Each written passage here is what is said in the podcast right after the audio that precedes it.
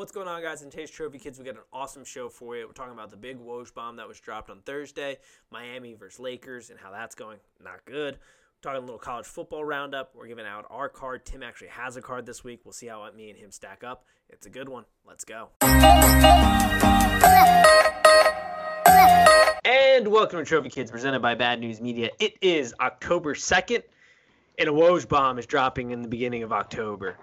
Breaking today, just before we got on to record this pod, Doc Rivers is the new coach of the 76ers. Which, by the way, uh, the reason you come to Trophy Kids is one because we just instinctually know things. We're we're in the know. We might not be in Yep. the know, but we know the know.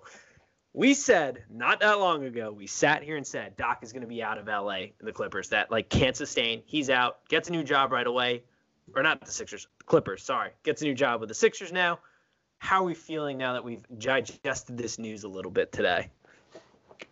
I mean, there were a lot of hot takes about Doc, but I've, you know, I feel like there's no way that he was going to stay out of coaching very long. I think the longest he would have stayed out was probably, uh, you know, until 20, uh, 21. But, you know, I guess Elton Brand had to make that move and go ahead and secure Doc. Um, Doc Rivers ha- only has one championship, right, with Boston? Correct. Yeah. Which, God love them. I love my Celtics, but no group of individuals has milked a championship harder than that group of Celtics. And I love them. Paul Pierce, the truth, he is the truth. I mean, the man got stabbed 11 times and still played a full NBA season. He did. Um, won a championship, heart of a lion, didn't have a lot going for him most of his time with the organization. So, like, I would be milking it too, but no no group from coaches to front office staff to players has milked a championship, I think, harder than those Boston Celtics. And God love 'em. I love every one of them. And the Celtics are going to soon, like, if the Lakers win this championship, then the, the Lakers tie the Celtics for the most uh, I'm not feeling NBA championship. So I don't know. I don't know why we're using the word will, which we'll get into when they win, but um, yeah, I'm not. I'm not thrilled. Um, like I said last week, I'm not having fun. Like this isn't. I'm not having fun with this postseason anymore. Um, Yeah, it's. I want to know what happened between negotiations between the Sixers and Mike D'Antoni. Like, how did that fall through? I'm sure they looked at him and like, well, D'Antoni is thinks he's a smart guy, but those teams collapse in a hot second. And Doc's got at least a little bit more of a pedigree. And I think one statement I, I would like to clear up because we we did give Doc a lot of crap. He's still a like a in the out of all the coaches, like he's mm. still good. Like that. Yeah. Well, that's not what we're trying to say here. But he's held to this kind of like upper echelon of coaches, and he's just like he's not that. He's not a Gregg Popovich. He's not like one of these. I wouldn't consider like all time great basketball coaches, but he's a very good coach. So Yes. for an organization that doesn't want to start completely over, which the Sixers don't want to start completely over, um, or at least I assume they don't. Like Doc is sort of a natural fit because he is technically a, he is a not technically he is a proven winner. Um, he knows how to manage somewhat like big personalities. Mhm. Um, but I don't I don't know if he's gonna be the guy that gets the Sixers over the perennial hump that they're kind of stuck in. I will say this: the team that the Sixers have with Embiid and with uh, Ben Simmons and uh, you know, it, I, I think that this is similar for him when he first got to the Clippers with uh, with uh, the team with DeAndre Jordan and uh, Blake Griffin, and yeah, I think this is similar, even similar to Boston throwing everything out and grabbing all the vets Yeah. um, to win secure that championship. I do think this is a similar situation and a situation that makes more sense for Doc Rivers than the LA the the the path that the Clippers tried to take, which I still will argue was a path to just beat the Lakers, and they didn't think beyond that. Yeah, I, I would agree with that. Alright. They built that team for the Lakers. Sorry, Tim, go ahead. I was just gonna say I could see that. That was pretty much it. I'll, say this: the Sixers are automatically better, I think, Yes. than when the season ended. Adding Doc as a piece automatically makes them a more, I think, in my opinion, a more competitive team next year. But does it take them fully out of neutral, which they're kind of in, and compete with the Miami Heat next year, the Boston Celtics next year? Like, the teams coming out of the West. I don't know if it pushes them because they have deeper problems than coaching alone. Like the Yeah. fact that Ben Simmons can't shoot a jump shot effectively, that's not going to get better with Doc necessarily. Like Nah. the the the chemistry of the team, the pieces that are there, they fit a little better, but you're still trying to s- hammer a, a square peg into a circle. I feel like with a lot of this. Yeah, I would agree with that. I mean, it's it's tough. They they get better, but I don't see this taking them to that championship caliber level either. So, I mean, it, it's a nice move, but I think ultimately down the line, it's still going to lead to having to tear this team apart and figure something else out. At least not maybe not necessarily tear the team apart, um, but at least split it up in pieces to kind of get something else going here. Yeah, it's interesting that um, so they had Mike D'Antoni, they had Ty Lue uh, interview. I um, Ty Lue's got to get the Clippers job, right? maybe they had Kevin Young also interview, who is Huh? the Sixers assistant. Yeah. Um, it, it's int- I wanted the doc just walk into that job and say like, "I'll coach the Sixers," and the, and they were just like, "Yep, okay, you will." Probably. I mean, he commands that type of force. Um, Yeah. It'll be interesting. I don't know if they're going to do a. Com- they're they're obviously not going to do a complete teardown, but at some point, I think they have to decide. All right, we're going to have one star, either Ben Simmons or Embiid, and then build the team to Yes. that, that structure. And I do think, because you brought up the point, similar to like what the Clippers eventually did. Like once you figure out your direction, I think Doc Doc does a good job at helping guide that Yeah. but to get across the finish line, I don't, I don't know. Um, but there are bigger problems in the NBA, and those problems involve we got we got a problem with the Miami Heat. They are the NBA Finals kicked off yesterday, and oh man, I don't. I think best hopes you get a gentleman sweep. I don't see a way at this point with the injury bug that's now going on with Miami. You Mhm, lost Dragic to uh, tearing his foot. mhm. Bam Bam's br- beat up. Butler doubtful for next next Yeah. game. Also, Oh, sorry, I guess we're kind of all over the place. Where we would like to start, I would like to start with it. Are we not in an agreement that it was insane to see Johnny Butler come back into that game late in that oh, game? after he did whatever he did to his foot. Yeah, and they put him back in the game down like I don't know twenty or something. Like the probability of winning that game was like I think the Lakers were at like a ninety eight point nine percent probability to win, and they're putting Jimmy Butler back in the game after you- Bam goes down, Dragic goes down, and Jimmy Butler hurts his ankle. Like what is going on, Erik Spoelstra? Well, since since they're in the bubble, do you think the NBA told them they had to put Jimmy Butler in just so that there's a reason to even watch the second Watch- game? Yeah. because they're like they're like, all right, you you got to show that you can like field a team for the next game, and Yeah. Jimmy Butler has to prove that he's healthy in order for anybody to flip the second game on after that. Yeah. The the other thing too is like and I think I brought this up last time is I don't think even with a healthy Miami, I don't think they have a size because even when Miami ran small ball and the Lakers went to small ball too, they still had somebody out there that was seven feet tall. And you just and for the first time in these series, I watched Anthony Davis stand underneath the basket and bully everyone. Yeah. And I just I almost lost it because I was like, why didn't we do this all series long? Why You finally got your wish. yeah, he's the best big man when he decides to get his ass down on the block. Um, to Tim's point, yeah, Adam Silver, the little chip he implants in all the refs and head coaches went off, and in Erik Spoelstra's mind, he's getting directions to put Jimmy Butler back in.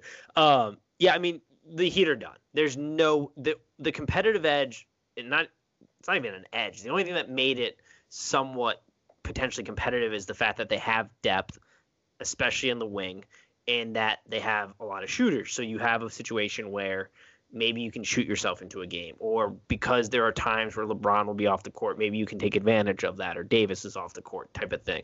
But like honestly, at this point, all LA has to do is run a bunch of pick and rolls with Anthony Davis and LeBron because whoever switches on LeBron is a mismatch, and if they don't switch, you got Anthony Davis coming down the lane to diff off to him, and he's too tall to prevent it. Like this is, I don't think. I don't think even Miami might even get a game.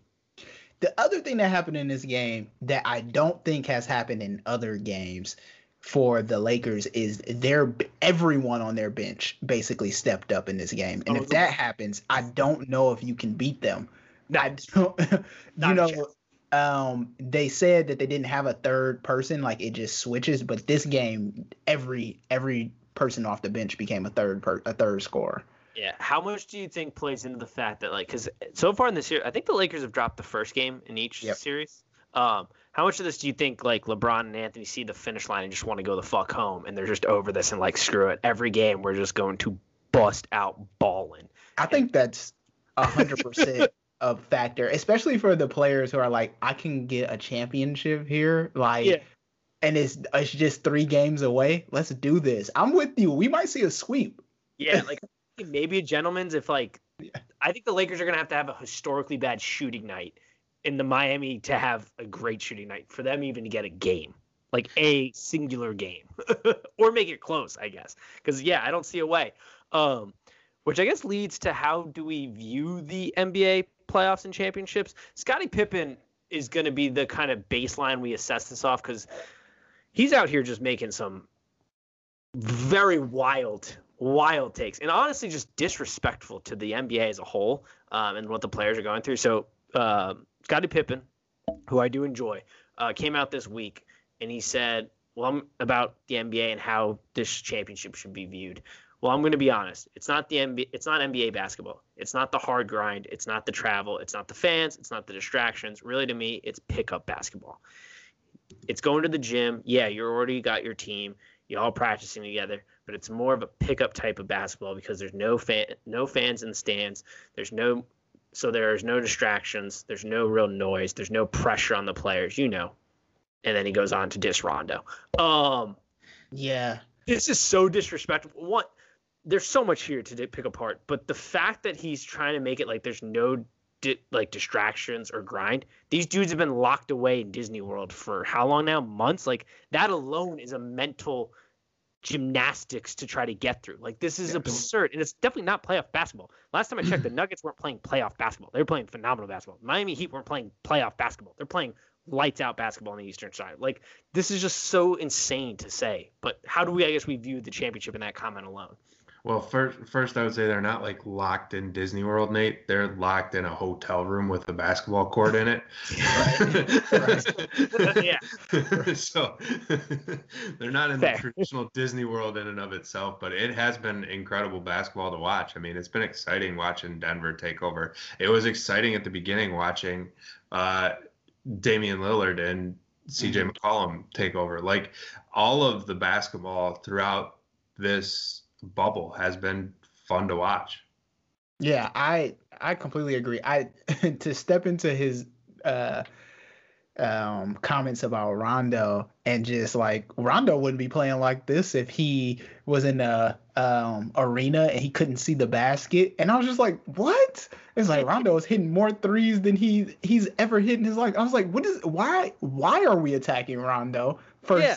and foremost? But secondly, what does it do? But I agree with the sentiment that you're totally disregarding the strain, the mental anguish that these players are going through by being separated from their families, by being in this bubble, by having to perform, you know, night after night and then just going back to nothing. He he talked about like having to go across country and being on the road and spending time in the uh, bus and how that all plays a factor. And I agree it does, but we don't live in that world right now. So it, it, it doesn't. And I, I know that when this is over, whether Miami wins or L- the Lakers win, LeBron will lose. It doesn't matter. Who who wins this? He's going to lose because people will say, "Well, it was a shortened season and the bubble is easier." And and I just this is like Tim pointed out, this is great basketball. I don't know if I've ever seen after getting over that there wasn't a crowd and thank God that we don't have to listen to Chris Webber uh, after getting over those two things. It the product has been stellar. I know that another popular talking point too is that um, the ratings have been down for the NBA, but the ratings have been down for sports in general. So it, it's sure you can say it, there's down for the NBA, and there's definitely it's definitely fair, but you sports have been the ratings for sports have been down. Yeah, and like you guys both hit on like the mental aspect of this and how much of a grind it is for these guys. Like Jimmy Butler selling his own coffee in there. Like these guys, like it, it doesn't like it's not the same to me, you guys, because we're just like regular people. But like these people have like a certain lifestyle they live, Right. and to be removed and pulled from that, that alone is adjustment. And like yeah, and him pointing out the fact that there's no fans, there's no tr- there's no travel, like you're just going to the gym, actually works against his point because, and I said this at the beginning, this is the most neutral Mhm. playing environment ever. There's no ad- outside advantage. It's just how good can you show up with nothing else going on and play basketball. Like it's the most neutral championship that'll ever be won. Like there's no advantage to being a one seed and traveling maybe a little bit less or getting more games with your home fans and getting that momentum going. Like it's all perfectly neutral. Um, so in that aspect, it's almost even harder to do. Like, and then on top of the fact that you can't see your families, like you're trapped kind of in this uh, area, you're pulled out of the lifestyle you sort of know, which is an adjustment. Um, and I, nobody's complaining about that, or like, I'm not saying like you should. Yeah, I'm just saying it's it's tough. Um, and I think it's just so discrediting to what these guys have got to do. And like, I'm not going to hold this. Game. I'm not putting an asterisk on this championship. Like, No. yeah, there should be context of when we talk about it but in no way, shape, or form should this be viewed any less on LeBron's part if they win. If Miami somehow pulls off like the miracles of all miracles, um, if we got like an Angels in the outfield situation going on in uh, Orlando, type of deal, um, should be held against them because of Yes. Yeah, I'm excited. Go ahead, oh, Tim. sorry. I was gonna say, and travel isn't really what it was back in the day either. Like these guys are hopping on private jets, getting sleep therapists and everything like that, so they know how to control their sleep on a plane and everything. Whereas in the bubble, like you go down, you work out, you go back upstairs. Like, what do you do for the next like eight hours of your day? Yeah, exactly. Like Go it's just an walks. That's it. absolute mental grind. It has to be because what else do you do? You can't like go out and do anything. You're stuck inside the bubble. Even now that they're letting a few more like close family members and everything in the bubble, it's still like, what do you do when you're stuck inside a bubble all day? Yeah. They said that the players that were adjusting the best were obviously the rookies because they had just been, you know, if you were in the tournament last year or you've been, you know, places that you've uh, never traveled to before, you just spend your own time with your team and stuff. So they adjusted quicker than the obviously the vets. The uh, uh, what I was going to say is like I'm excited in 10 years or however long, maybe even 5 where we get the last dance version of the NBA bubble. Like I know that That that is 30 for going 30 to is about be, to be awesome. yes, it is going to be perfect. What if I told you the world shut down and we decided to play basketball um at Mickey Mouse's house. Yeah, it's it's it's it was I was surprised to hear it from Pippen. I'm not super surprised actually when I think about it because he is from that old school and as I'm sure we will do with the next generation of athletes as they come up and we start to get older, like there is that like, oh, our generation was better, we had to do yada yada yada, but it just it felt so disrespectful to the guys who are doing a, a hard thing and competing at an insane level. Yeah. Um, Jamal Murray was crying after the end of his game. Like this isn't pickup basketball. Like um, it was just ridiculous. But I guess it's a good segue to what a non-bubble league is doing in the Yes. NFL because we have our first cases of coronavirus. Honestly, it took longer than I thought. It took a lot longer than I thought. Um, Tennessee Vikings had to shut down. Tennessee Titans, if you're not aware of the story, they've had some outbreaks on their team. Somehow the Vikings haven't had any yet, at least not that I've seen, which has then also affected the Steelers this week and the games they're playing. Um, where do we stand on this? Because honestly, this is exactly what I thought was gonna. Ha- I mean, anybody is unless you're brain dead, we knew this was going to happen. Um, but it doesn't seem like the M- NFL is really all that prepared going into what week four now. yeah, it's kind of it's kind of exactly what I expected out of the NFL. It's kind of how this season has felt. It's like uh, it, if you play it, they will come, and if you hold the games, they will be played.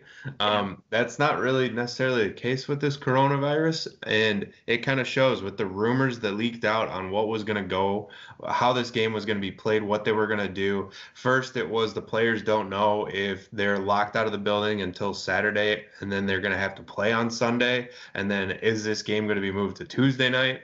Now it's being moved to later in the season. Like it's just they haven't thought any of this stuff through and it's crazy to me but it's also not surprising at the same time it's the hubris of the NFL, the machine that the NFL is.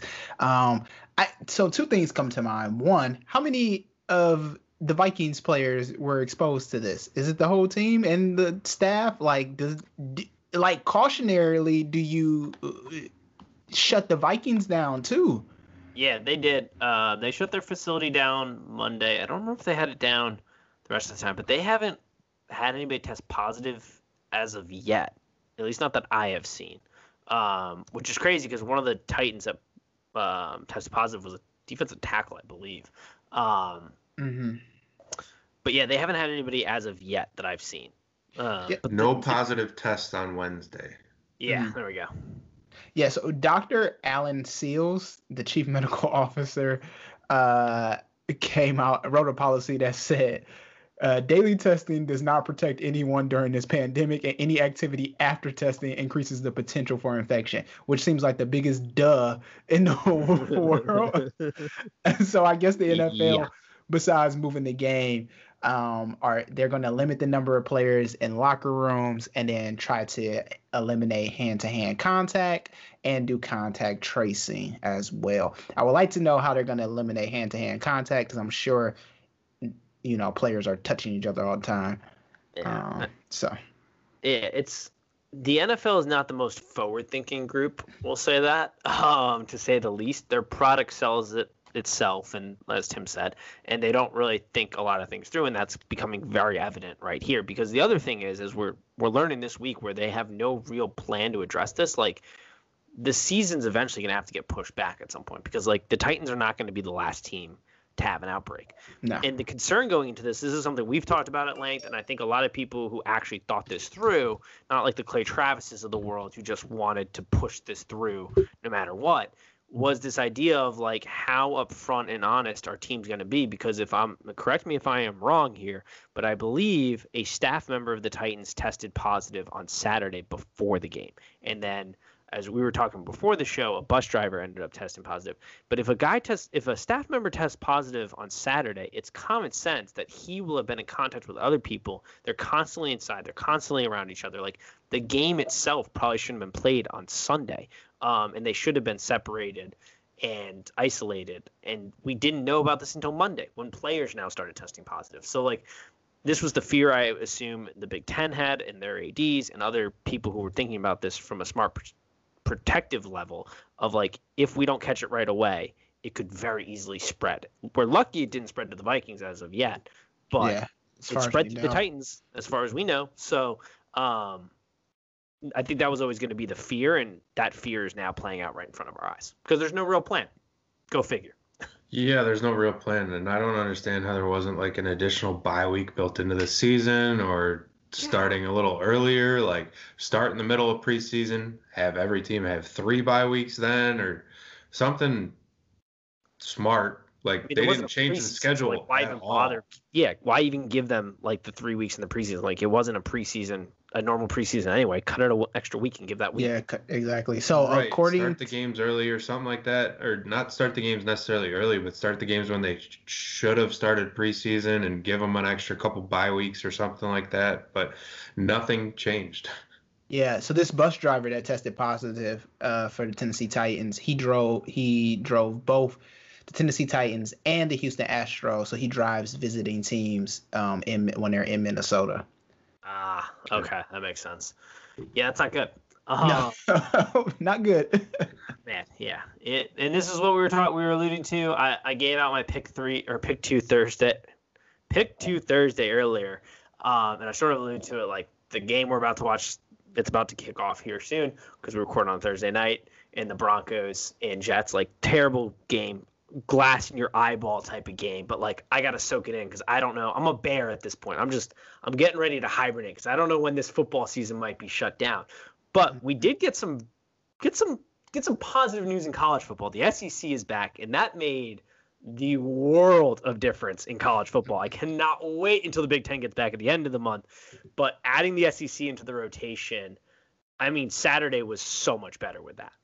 A hundred times, a hundred times better. I went from eh, checking out Notre Dame and try and watch college football game here and there to I sat on my couch, got at least two TVs going, was pissed at myself for not having my third TV ready, and sat there like all day and just watched a bunch of college football, and it was fantastic. Yeah, I think Nate that you and I owe Mr. Tim an apology for the travesty that was LSU on Saturday. So, like you guys, I sat on my couch. Well, I didn't sit on my couch. My dogs decided they wanted to watch football. So I played with them and watched football. And then I grabbed my cover and some uh, tea. I just sat there and watched football all day. I do have this problem, and and this is why you guys have multiple TVs. I oftentimes don't know which game to watch when the marquee game isn't on. And so I'm just like. I don't know what team to put on here. yep that's why multiple TVs. I still so I have three TVs going. I got I still have the one from my dorm room in freshman year. It's like a small. I don't know how big it is. It's like a maybe a about the size of a commute. It's like a 23 like inch. Yeah, 22 21 inch. inch something then like I got that. one that I bought right out of college. My first big boy purchase. Like when I had a little money in my pocket, I got a bonus for passing um, my Series Seven. I work in finance. I bought a bigger TV with it, and then just last year there was like whenever was it? oh, I bought it on Amazon Prime, and then I had to get the third because I had the same. I'm a, one, I'm addicted to football, and two, from a gambling, I got to get a lot of eyes on a lot of games. Mm-hmm. I couldn't do it without having three TVs. It would be impossible. Yeah. Yeah. The problem right now is I'm trying to refinish my basement and put the three TV setup down there, but it's not done yet. It's not even really started. Um, so it's getting there, and I was hopeful to have it by the beginning of November. So middle of uh, right at the beginning of Big Ten season, which will be nice to have eventually. Nice. Yeah, it um it's a must it's a must have during football season. But I do owe you an apology on Mississippi State. They like I thought LSU was gonna be bad, but I didn't think they were gonna be Mississippi State literally take a dump on their chest bad. Um that was that was a game. Uh, uh, I'll have to be honest. I did no research on that or anything like that. I totally expected Nate to come in, come in and back me up with some stats or something on that, and then for both of you guys to just completely shit on me, I just like backed up and like crawled into a hole because I had nothing prepared to refute any of the things you were saying, and then watching that game was incredible. I was. It, it was crazy because you watched Mississippi State almost lose the game like three times. Mm-hmm and LSU never really had any business being in that game no. without the mistakes that Mississippi State was making. Yeah, I think that's the part that frustrated me the most about that game is the ineptitude of LSU to not close that game out when they had a chance. And if that's on Coach O, if that's on the offensive coordinators, the D, I don't know, but somebody should be fined for making me watch that because I was like, all right, this is. It. I mean, we were even texting about it, like, okay, this is probably it. Like LSU is probably done here. Like they're gonna put it away, and they did not. And Mike Leach obviously was like, all right, well, if you're gonna give us another chance, here we come. yeah. Oh, yeah. It, I should say when I uh, talk about because it was. I mean, LSU didn't really have any business being in that game at one point. But when I tell saying they took a dump on their chest, I'm specifically talking about uh, Costello. Is that how you pronounce his last name? Costello? Kid from Stanford, KJ quarterback. Costello. Yeah, there we go. 623 yards, five touchdowns. That is specifically what I'm talking about. The air raid offense. I mean, in LSU's defense, they did. Yeah, they were they were missing their best corner and probably the best, maybe arguably the best player on the team. Um, they don't have their number one wide receiver to go to. They have a new quarterback, kind of a new offense because Joe Brady left, even though they split that was like that. Oh yeah, we split the offense, but not really. It was Joe Brady's offense. Um, but man, I, I in my head assumed LSU the cover wasn't as bare as it was because they have such great recruiting classes. But whew, LSU might be really bad this year, really bad. And Mississippi They- State's going to be they- really fun to watch in the SEC. they could be good or they could be bad. But um, one of the things I wanted to say on uh, KJ Costello's 623 yard passing game, a wild stat about that is um, there have been 15 college football players to throw over 600 yards in the history of college football. Mike Leach has coached seven of them. Well, that's funny that you say that because according to 538, he th- he calls a pass play 69.5 percent of oh times. god, that's insane. That is, yeah, that's absurd. That Seventy percent of the times, it's a pass. that might be the craziest thing I've heard. So Oh, don't even blitz. Don't blitz. no, Way to just one up my stat on that, Dante. My God, that That's one's gonna- crazier That than was a compliment to your stat. and it's going to be super interesting. I I was tweeting at Danny Kanell. He did not respond. I, I wonder why he wouldn't respond to my brilliance in my overserved self. But Danny Kanell was out here talking about the air raid, tweeting, "Could you imagine if the air raid? Uh, could you imagine if the air raid has been in the SEC for the past 10 years? I mean, it only took one game to shred a big bad SEC defense apart." My biggest problem with this was LSU is not a big bad defense. No. Like let's let's not play games here. I don't know if Danny Kanell has just stopped watching football, um, or It's all about if the maybe hot he take. overserved himself a little bit on Saturday, or like I did myself, had a few too many crisp, delicious Bud Lights. Um, but that was absurd. I am super interested though to see how this holds up against Alabama, against a Georgia, like these traditionally big, tr- actually good defenses who have good corners, who can rely on getting pressure without having to blitz and can drop back more guys to play against the pass game. Um, that I will be super interested in because we have seen Pac-12 teams. Yes, it's not the Mike Leach air raid offense, but teams that throw the ball more, teams that are faster, kind of play faster than your traditional SEC teams, go up against SEC teams and get the barn doors blown off them. And you saw Oklahoma, who also does an air raid offense, get the doors blown Yeah. off them as well. So That's another great point. Like Cool. you're gonna have because the SEC schools they're gonna be able to score on you because like Mike Leach's teams don't play defense. Um, that's just they're um well uh, they're Loyola. What was that Loyola basketball team back in the day with uh what's his face uh not Jerry West. Oh my God, why can't I think of his name? Whatever, where they just tried to score on you as fast as they could, as many times as they could, and they played no defense. Um, Or it's kind of like when Matt Monmouth was in the, or is that that team name? Was in the tournament that year. That's all they did was just try to outscore you. yeah, it was just running gun offense. Um, it's gonna be super interesting. This week was it was better, but some surprises. Georgia, Arkansas. Georgia did not look good offensively. Defensively, they looked good, but offensively, oh boy, that's a stinker. Yeah, that game, that like I turned, I went back obviously because I was flipping, but like I couldn't even watch that game. It was bad. that one didn't make it on the either of the TVs. I couldn't watch that game either. It was. It, it seems like they had an overmatched quarterback in D'Wan Mathis, who he's coming from Michigan, so I wanted to see him do well. Um, but he looks like there wasn't a quarterback.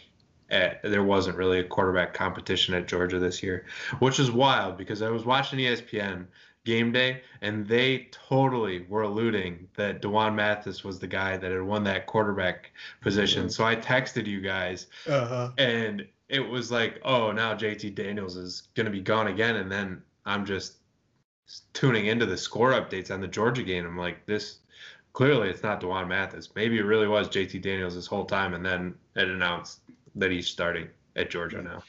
I like JT Daniels. I I'm a I'm a JT Daniels guy. I think I- that could be a big spark for Georgia, which will I play into some of my gambling here this week. This is also one of my gambling. It could be a very buy low um, option here in my gambling picks. That's funny that you guys say that because I think Auburn is playing some of the best football they could possibly be playing. Hmm, very interesting. Very interesting. so I said it. I literally, I, I said it on this podcast when we when- with Auburn, and they almost let it go because they almost early on they didn't look that great. But I was like, if Auburn begins to score on Kentucky and that swag comes out, it's going Yeah. to be all over, and you could see them like as the game progressed, get better and better. And if they can keep that same momentum going into that game, I I do think Georgia will win, but I wouldn't be surprised if Auburn won.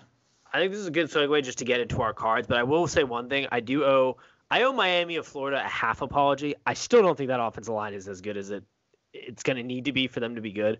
And L- or Florida State sucks, and Louisville also sucks, so they haven't really beaten anybody.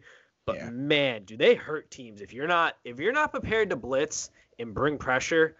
This team is going to hurt you. You have to blitz and bring pressure because King, as I've said, he is. This team is way too good everywhere else besides the offensive line to not be doing that. This is a. I'm not. I'm not putting the Miami chain on there yet. Like I've been burned and hurt by them so many times, and I want to be a Miami guy. So I'm not there yet. I think this is still another overhyped Miami team, but I do owe them a half half apology because they are they're hurting teams if they're not ready to bring some pressure. Did y'all? Speaking of Louisville, uh, did you watch the Pittsburgh game? Yes. Yeah, yeah. I had it on That third. was I tried to watch a little bit. crazy game. Yeah. I had they were my push of the they pushed on me because I had Pittsburgh at three. I got the number at three. Thank God I got a three and not three and a half.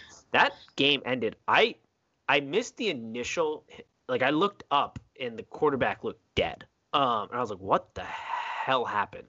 Yeah. Um luckily I think he's fine. I didn't see anything crazy afterwards, but Yeah, I think he's fine. I think they uh, reports came out later that they were telling him not to move at all, gotcha. Yeah. and so makes it looked really bad on TV. I think it was a hip injury, and they were Yeah. just telling him not to move his body at all. That would make sense with the way he fell. It would be his hip because I was like, "What the hell happened here?" And Tim texted me too, and I was like, "Uh, yeah, it looks bad. I don't know too too much yet, but Yeah, I remember that now. It, it looked bad, but it didn't look like that crazy of a hit either, Yeah. right?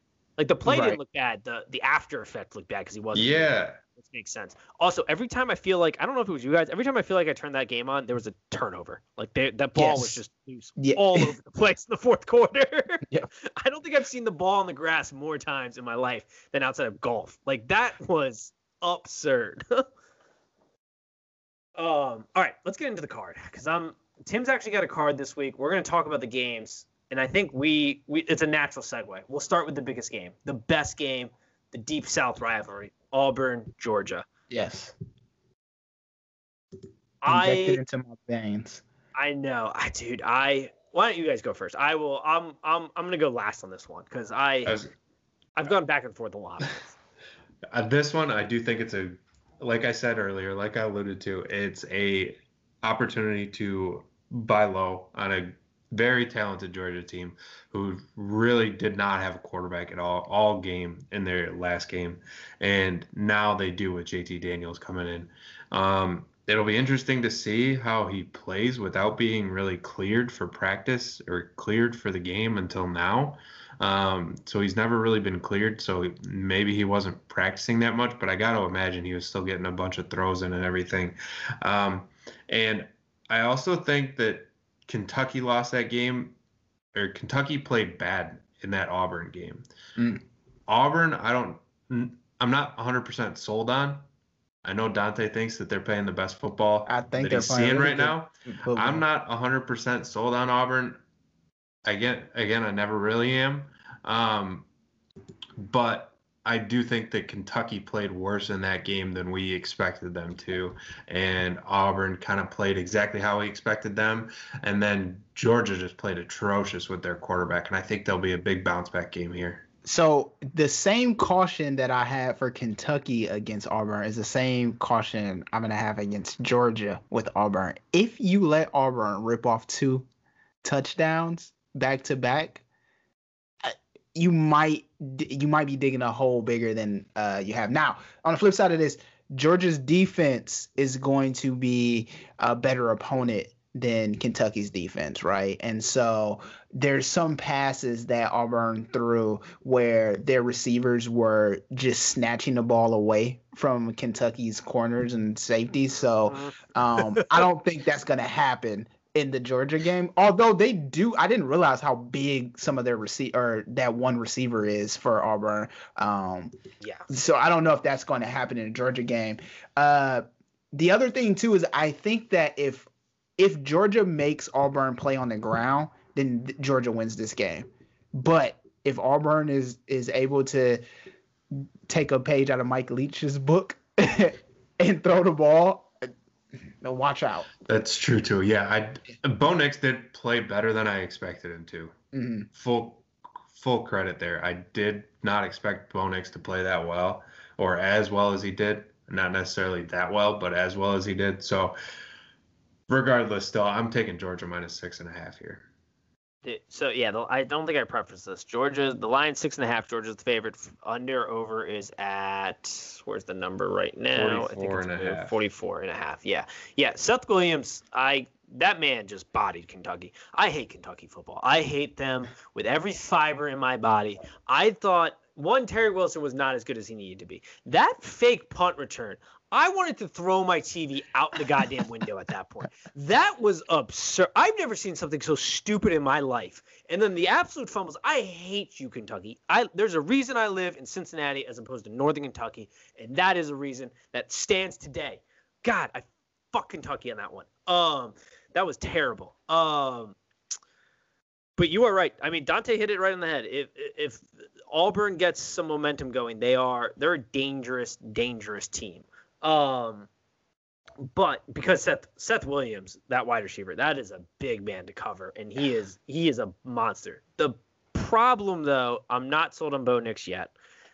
He historically has struggled, and historically in his two years, it's not like he's some old wise vet here. but Gus Malzahn has historically struggled uh, against Kirby Smart defenses. Um, and I do I like JT Bear, Bear uh, Daniels, sorry, Daniels. Barrett. Daniels. I like JT Daniels. Yeah. Wrong sport. Also like JT Barrett, but uh or RJ, RJ Barrett. Well, JT Barrett was the Ohio State quarterback. Quarterback. yeah, there we Yeah. go. There we go. Yeah, yeah, yeah. All right. Big clap. Man. Um, but I do like JT Daniels. I liked him at USC. I do like their defense. I the the over under. I know they both have really good defenses, but that that feels a little low. Um, but I'm gonna go Georgia here. I because if they win, I think it will be by a touchdown. Um, I would rather go Georgia and be wrong on this and then know I'm good to bet Auburn the rest of the year. Um, than be wrong. I will hate myself if I go against Georgia and Kirby Smart and they absolutely kill Auburn, uh, who has struggled against them. But I will I 100% agree. Don't let Bo Nix get confident because he No. does, or let him get confident because he does throw some dangerous balls. Yes. He just wings up there. he, he throws a lot of 50-50 balls, which I don't I don't I don't know. Like I have never been a quarterback and I don't know what go like what decisions you have to make. But for him to have that much trust or for him to be that foolish to throw those 50-50 balls like he threw so many that I was just like you're you're just throwing up there with a prayer. Now, I will say this, when he throws the 50-50 ball, it gets to the receiver and the uh corner right right to them because a lot of times you'll throw 50-50 balls and someone has to stretch either way. But that's also not a good thing because sometimes you could be hitting the corner in their numbers and now you got an interception. I mean, Seth Williams is a great wide receiver to have because he is big and he can get up. Um, I had to look him up. Uh, his size, he's 6'3", 212. So like, Yeah. That's he a big boy. Um, he's gonna be taller than most people Yeah. guard are yeah, guarding. I forgot about that. Uh, once he started getting going, I knew my Kentucky bet was in trouble. Um, I mean, he still- lost. I think I saw him lost two people in that Yeah. game where he he just should have. Kentucky still should have covered, but that was trash. Yeah, I'm going Georgia. Um, on that though.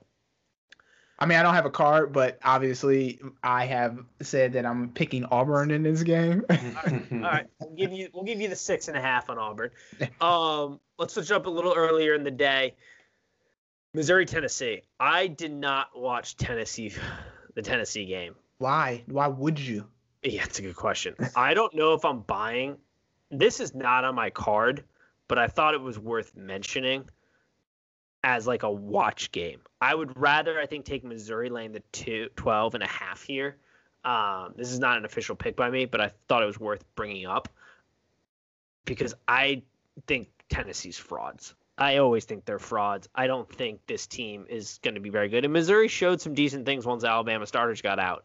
Um, 12 and a half feels big for this Tennessee team, in my opinion. I wouldn't disagree with that. I don't have an official pick on this game either, though. All right, let's talk about one where I do have an official pick because I do. There's a game that I like a lot for an over here. TCU Texas. I already gave the pick because I said I like the over a lot. That was probably yeah, real, real anticipation. Didn't bury the lead on that one. Yeah, let's. um, line's at 11 and a half. I don't like the line. I don't know where that game's going to be. I, Texas, Texas is another team, the biggest frauds in the planet. Um, Tom Herman is a joke. Um, but 63, that feels way doable with these two teams because the offense is going to get going for Texas, but Texas plays no defense. They play zero defense in the entire era of Tom Herman. Um, and TCU can score. Like Gary Patterson has shown us that he can score on Texas. I like the 63 here. The over seems this seems like over heaven here. Am I crazy? I don't hate that. No, I don't hate that. It wasn't on my official card. It wasn't on my official picks. I didn't have an official pick. You are li- making me lean towards the over of 62 though. I guess I don't really know how good TCU is. I know that they'll. I know that Texas is going to put up a bunch of points, but yeah, that's the thing. I've watched zero TCU football, but I know two things. Gary Patterson's offense usually can get rolling against Texas, and Texas's defense can't stop a nosebleed. Who Most. did TCU play? They played Iowa State. And they lost. Oh yeah, they lost in a. They lost like upset, 30, right? Or thirty. No, that wouldn't have been an upset. Iowa State was supposed to be good. Um, is this, this the wild game? Brock Purdy was throwing it all over the place, like threw it to the other team, fumbled it in the backfield. Yep. Yeah, they won 37-34. Iowa yeah, this, so here's my two cents on this. Whatever happens in this Texas TCU game, we can't predict it on this podcast. That's yeah, what I know. Whatever. This game I really don't care that much about. Yeah, it, and it's going to be. It, I mean, like the Texas Texas Tech game was. I don't even know if that was football. It was like when my brothers and my friends on our block met up with some kids on another block and started playing football. exactly. That's what that game looked like. Like pick up football you're you're making the argument for my over here. This is why I love my over. Like it's literally just going to be up and down the field, just like absurdity. There's no defense being played here. No. There's no lockdown no. corner in Texas or TCU. Like what are we talking about here? Watch there be some stud corner in Texas that I missed or something. Watch this game be 14, 15, 14 17. I will lose my ever loving mind. Uh, all right, game of the week yeah, game of the week before we give out our official cards, unless there was another game you really wanted to go in depth about. Alabama, Texas A&M.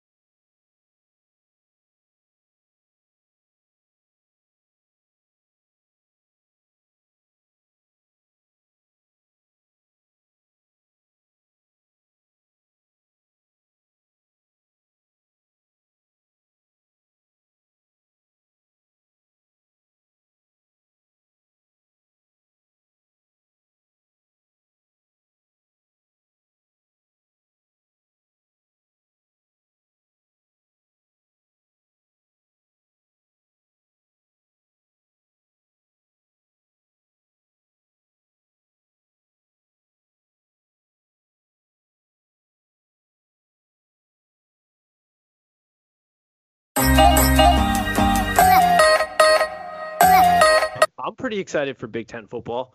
I, did you all know that apparently Donald Trump uh, brought back Big Ten football? I mean, our little presidential debate. he said it during the debate, so it must be true, right? That he single-handedly brought back Big Ten football, but it doesn't matter because it's 20 some odd days away. I don't know when this podcast is being released, uh, but 20 some odd days away, and I am excited. I'm excited. I can't. It cannot be football season without SEC football and Big Ten football. I'm sorry to the other conferences, but if those two conferences aren't playing, it's not football season. And I'm so excited too. I can't wait. I'm I'm excited to see this fresh Michigan State team. Um, and one of the tweets that I just scrolled through that I saw, it says um, they were talking to Michigan State starting center Matt Allen, and it says Allen said O line are stretching more before and after practice at the urging of strength staff, something to keep them on the field more. Like they weren't stretching last year. That's why they were getting hurt. it's like, are you kidding me? No wonder they were all hurt. No wonder none of them could stay on so, the field. I'm gonna douse your fire because that's what I do here. Is I bring up the the, the bad. It does look like Rocky is going to be Michigan State starter. Yep, I saw that as well. It said uh, I think they were talking to Xavier Henderson, mm-hmm. who was talking about how the ball was coming out quick from his hands. So I don't know. I'm starting to warm up a little bit to Rocky, but that's also me getting a lot of false hope and just excited to see the Spartans play this year. Now, I'm not gonna, uh, go ahead. I was just say I was. I'm not gonna lie. When he said that at the debate that he brought back in pig football, I said audibly, "Excuse me, sir. You apparently haven't heard of Sir Yacht." Oh yeah, Sir Yacht. Yeah. Sir Yacht. Sir Yacht. Sir Yacht. Sir Yacht. also liked my tweet that I uh, tweeted. He did. yeah, he liked it. Mr. Mr. President, you apparently not have not heard of Sir Yacht. yeah. so,